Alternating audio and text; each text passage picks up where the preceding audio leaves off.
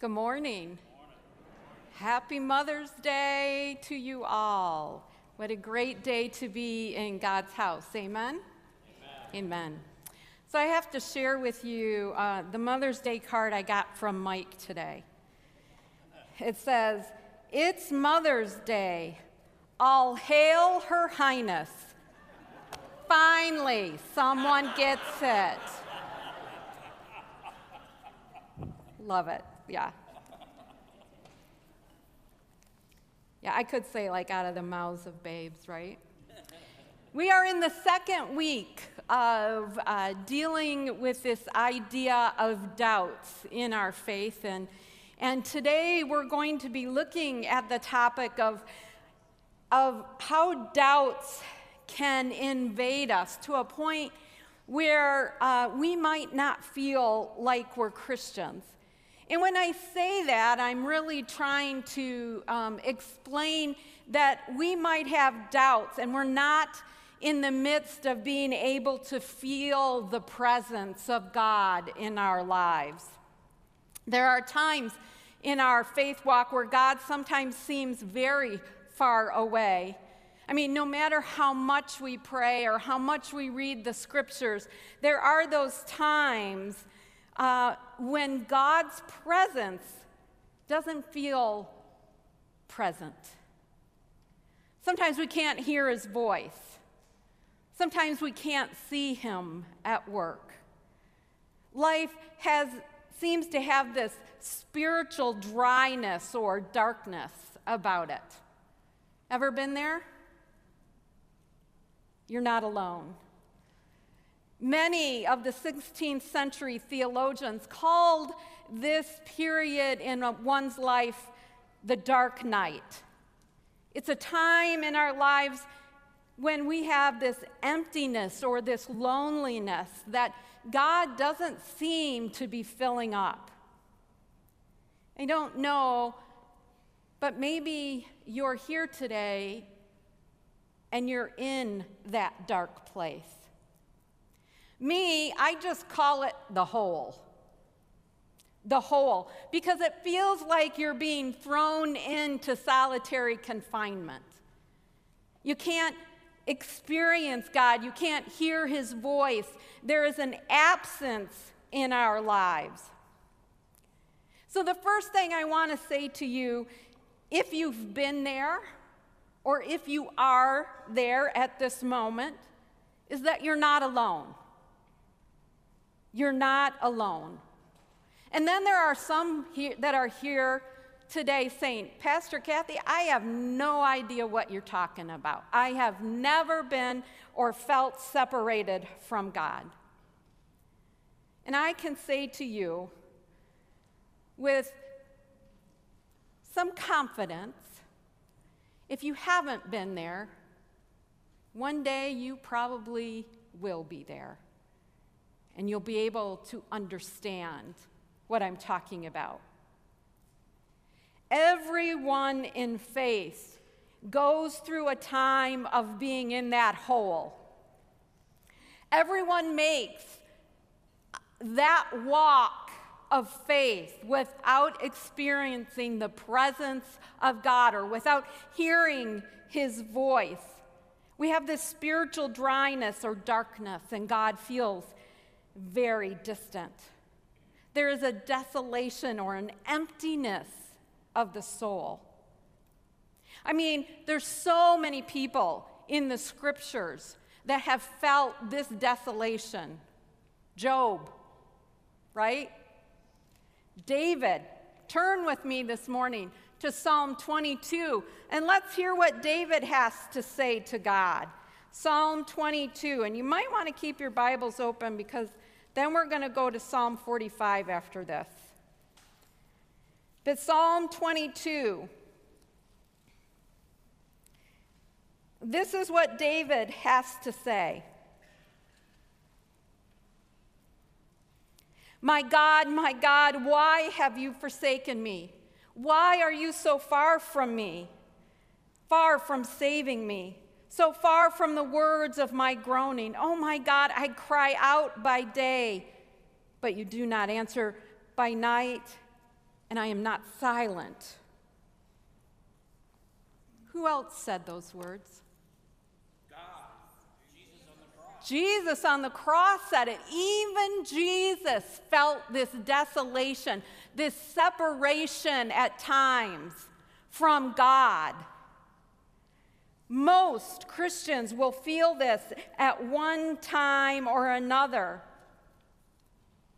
But sometimes when you're the one in the pit, when you're the one down there, knowing that someone else has been there really doesn't help that much, does it? Today, I'd like to share with you some ideas of how we might, as Christians, crawl out of the pit. How do we get through these dark times of the soul? But I do need to say, I need to put a disclaimer here. Spiritual dryness or feeling a distance from God, this desolation is not depression. Depression is a psychological physical disorder and needs a psychological, physical treatment. This idea of the pit or desolation of the soul has to do with our relationship with God, the closeness or the closeness we don't feel, the blessings or the blessings we are not experiencing, or the moving of God that we can see or not see. And there's a difference, and I want you to hear that. So, how do we crawl out of the pit of this spiritual dryness? First, check your theology. Is, is what you are telling yourself the truth. Now, most of you know that one of the pits that I was in, one of the dark times in my life, was after having our son Michael. I've shared that with you before. But for those who might be watching and don't know me or new here, our firstborn son, Michael, was born with Down syndrome. And becoming a first time mom to an impaired person was very overwhelming and completely kicked me into the pit, into that pit of desolation. I couldn't see God. I couldn't hear God. I couldn't feel God anywhere. And to tell you the truth, I'm not sure I really wanted to. One day, Bill's aunt and uncle uh, came to visit shortly after Michael was born. And I'll always remember what his aunt said to me. She took my hand in the sweetest way, and she looked me straight in the eyes, and she said to me, Kathy, God only gives special children to special parents. Now I know, I know she was trying to make me feel better, and I smiled a little and shook my head and said thank you. But everything within my soul was screaming if this is how God treats the ones he loves, I don't want to be a part of the team. I don't want to be part of the team. I needed to check my theology at that point. I mean, why was Michael born with imperfections? Did God actually do this? Why me? I'm a good girl. I don't deserve this. I had to answer all those questions, but I had to make sure to answer them not with what the world tells me or told me about God, but what God told me about Himself. I needed to go to the Word. I had to put what I believed about God, my theology, up against the truth of who God is. We carry around a lot of bad theology without really even knowing it. I think it, it creeps in through our culture. I think it creeps in through our friends and our families. I think sometimes it even creeps in from the church. But here's a couple examples of bad theology. If you are good, God will only bless you. Bad theology. The opposite is almost as true as poor of theology. If I'm poor or have a disease or in trouble situation, God must have turned his back on me. Bad theology. Life should be fair. Really bad theology. And we've all heard this phrase. If we ourselves have not said it about people going through a rough time, what did they do to deserve this? Another poor theology if God is good and perfect, he would not let bad things happen to good people. Poor theology. What are we thinking? What are we feeling? God is good and God is perfect, but He's also righteous and holy and has given you and me free will. And by giving me that free will, sin has entered into the world and affects the world. And He allows that sin and the choices that people make to play it out, them, eh, to, to make it play out for themselves. It will play out in all its ugliness until the coming of his son, Jesus Christ. So, what are we feeling? What are we thinking? Can we hold that up against the word? We need to check and correct our theology. Second, remember who God is. Remember who God is. Again, we must turn to the Word because we need the Word to tell us who God is. Who is this God that we believe in? Turn to Psalm 145 with me. Psalm 145.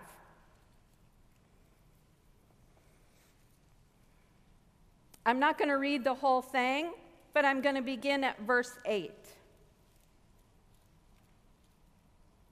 People of God, hear the word of God. The Lord is gracious and compassionate, slow to anger, and rich in love. The Lord is good to all. He has compassion on all he has made. All you have made will praise you, O Lord. Your saints will extol you. They will tell the glory of your kingdom and speak of your might, so that all men may know your mighty acts and the wondrous splendor of your kingdom. Your kingdom is an everlasting kingdom, and your dominion endures through all generations. The Lord is faithful to all his promises and loving toward all he has made. The Lord upholds all those who who fall and lifts up all who bow down. And it goes on and on about who God is. Who is God? Who do you know him to believe? God is love. Yes? Amen. What else? Creator of all things. Creator of all things. Trustworthy. Trustworthy. Sovereign. Say it again. Kindness? Patient. Ah, compassionate. We sang about one this morning faithful. God is faithful and great. When we're in that pit, the only rope we have to get out, or the only hope we have to get out, is who God is. These are the knots in the rope. That God is kind, He is faithful, He is loving, He is righteous, He is holy, when we stand firm on those things that God reveals to us, we can help pull ourselves out of the pit. Third, third, respond as a believer. Respond as a believer. I'm going to take you to Isaiah, Isaiah chapter 50.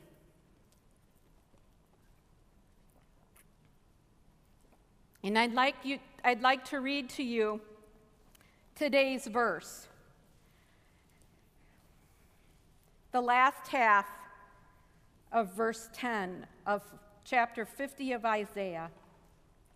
Hear these words Let him who walks in the dark, who has no light, trust in the name of the Lord and rely on his God. What are we to do when there is no light?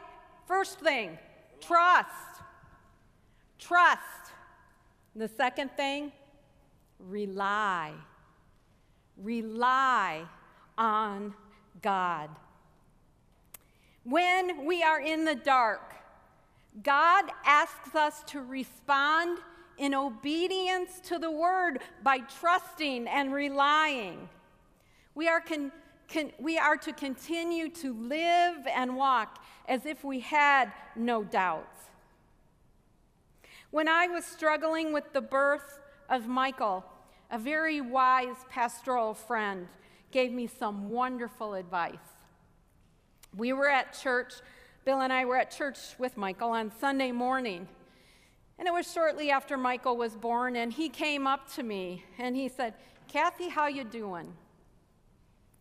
And in Kathy's style, being very truthful, I said, "I'm here, but there is no praise in my worship." Now, that should have blown that minister out of the water, but it didn't. He said, That's okay. Just keep being obedient, and the praise will come. And he was right. I hung on and clung to those words, and I worked at my obedience. I worked at being obedient, and the praise returned. I clung to those words. You know, it's what the scriptures called working out our faith. I had to work out my faith by being obedient, by relying, and by trusting in God. God asks us that in faith, we put it into action, and step by step, we work out that faith. And the praise does come, and the praise does return. In Hebrews 11, verse 1, the scriptures actually define faith for us. And I know most of you know this. Faith is being sure of what we hope for, certain of what we cannot see. Certain of things we cannot see. Faith is not a feeling. Faith is not an experience. Faith is a knowledge. Faith must be expressed in actions, even when we can't see or feel or even experience God. Some of these actions are prayer. Prayer, even when we don't think God is listening. Reading the Word, even when I get nothing out of it. Ever been there? like, why am I wasting my time today?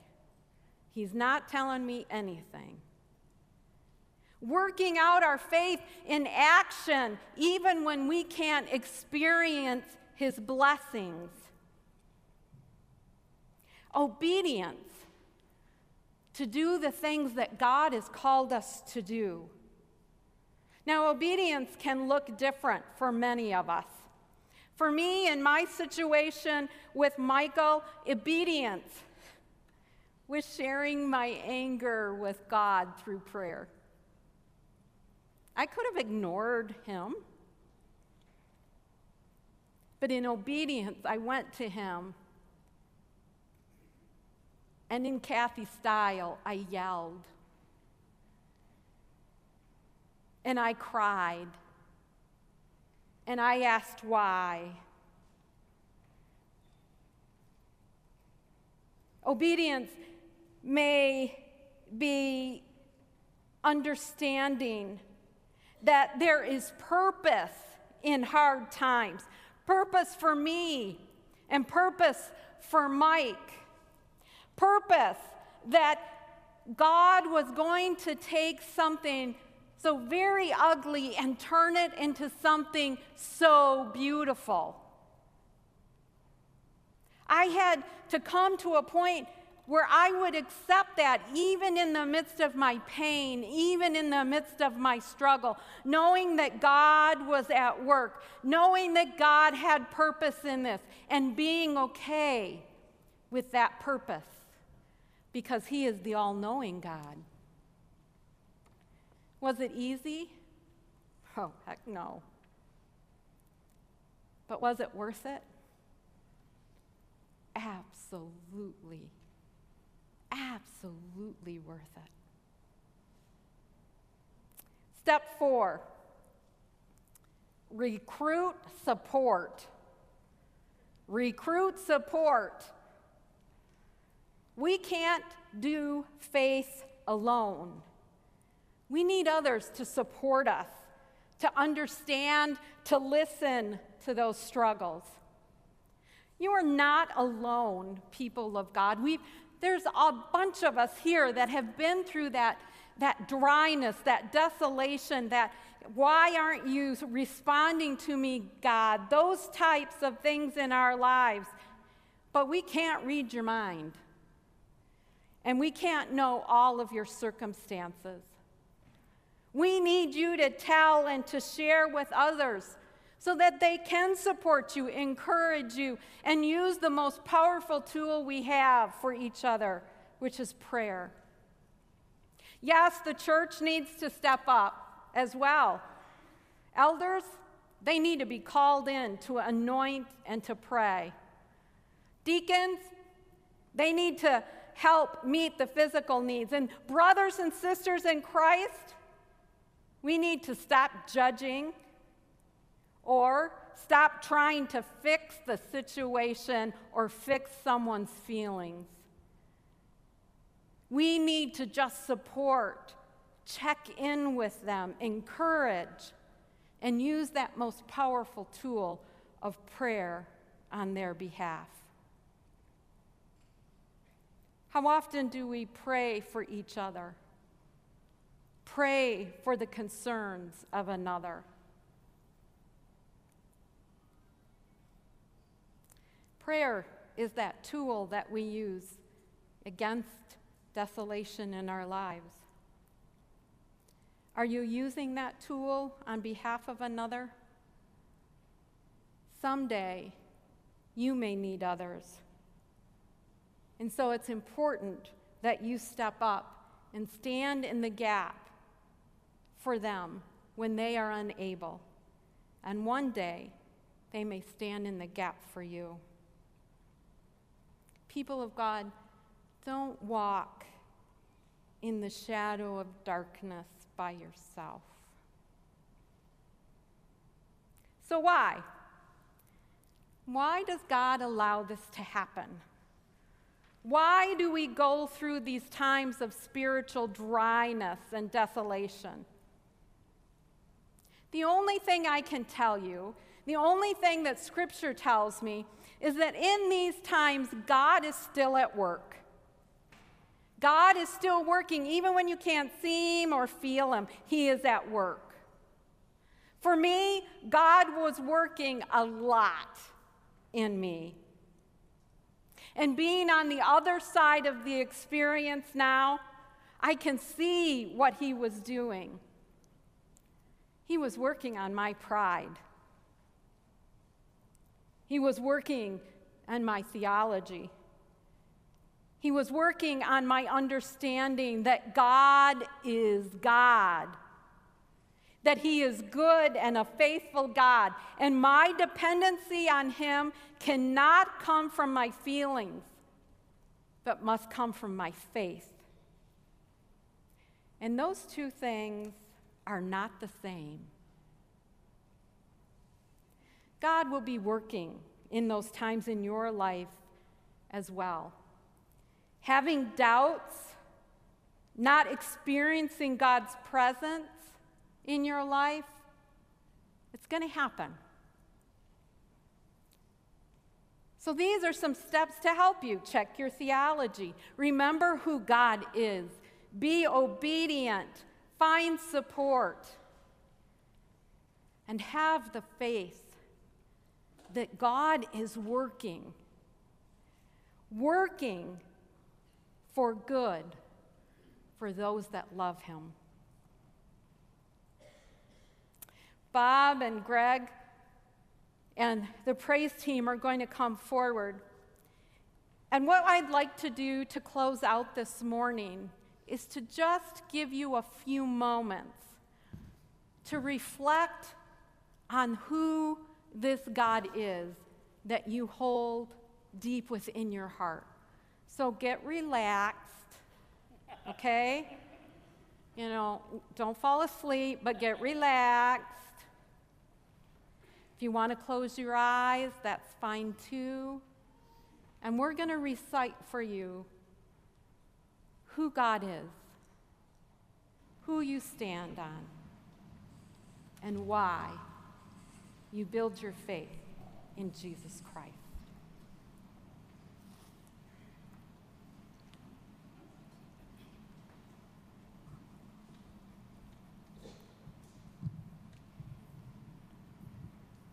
In your time of doubt, He is the first and the last, the beginning and the end, the keeper of creation, the creator of all. He's the architect of the universe, and the manager of all time. He always was, always is, and always will be. Unmoved, unchanged, undefeated, and never undone. He was bruised but brought blessing. He was pierced, but eased pain. He was persecuted, but brought freedom. He was dead and brings life. He is risen to bring power. And he reigns to bring peace. The world can't understand him. Armies can't defeat him. Schools can't explain him. And leaders, they can't ignore him. Herod couldn't kill him. Nero couldn't crush him. The New Age cannot replace him. And no one, not even science, can explain him away. He is life. He is love. He is longevity, and He is the Lord. He is goodness, kindness, faithfulness. And He is God. He is holy and righteous powerful and pure. His ways are right. His word eternal. His will unchanging. And his mind is on us. He is our Savior and our God. Our peace, our joy, our comfort. Our Lord, and he rules our lives. I serve him because his bond is love. His yoke is easy, his burden is light. And his goal for us is abundant life. I follow him because he is wisdom of the wise, the power of the powerful, the ancient of days, the ruler of rulers, the leader of all leaders. And his goal is to have a relationship with you. He will never leave you, never forsake you, never mislead you, never forget you never overlook you, and never not have time for you. When you fall, He'll lift you up. When you fail, He will forgive you. When you are weak, He is strong. When you are lost, He's your way. When you are afraid, He is your courage. When you stumble, He He will steady you. When you are hurt, He's going to heal you. And when you are broken, He will mend you. When you are blind, He will lead you. When you are hungry, He will feed you. When you face trials, He is with you. When you face persecution, When you face problems, He'll comfort you. When you face loss, He will provide for you.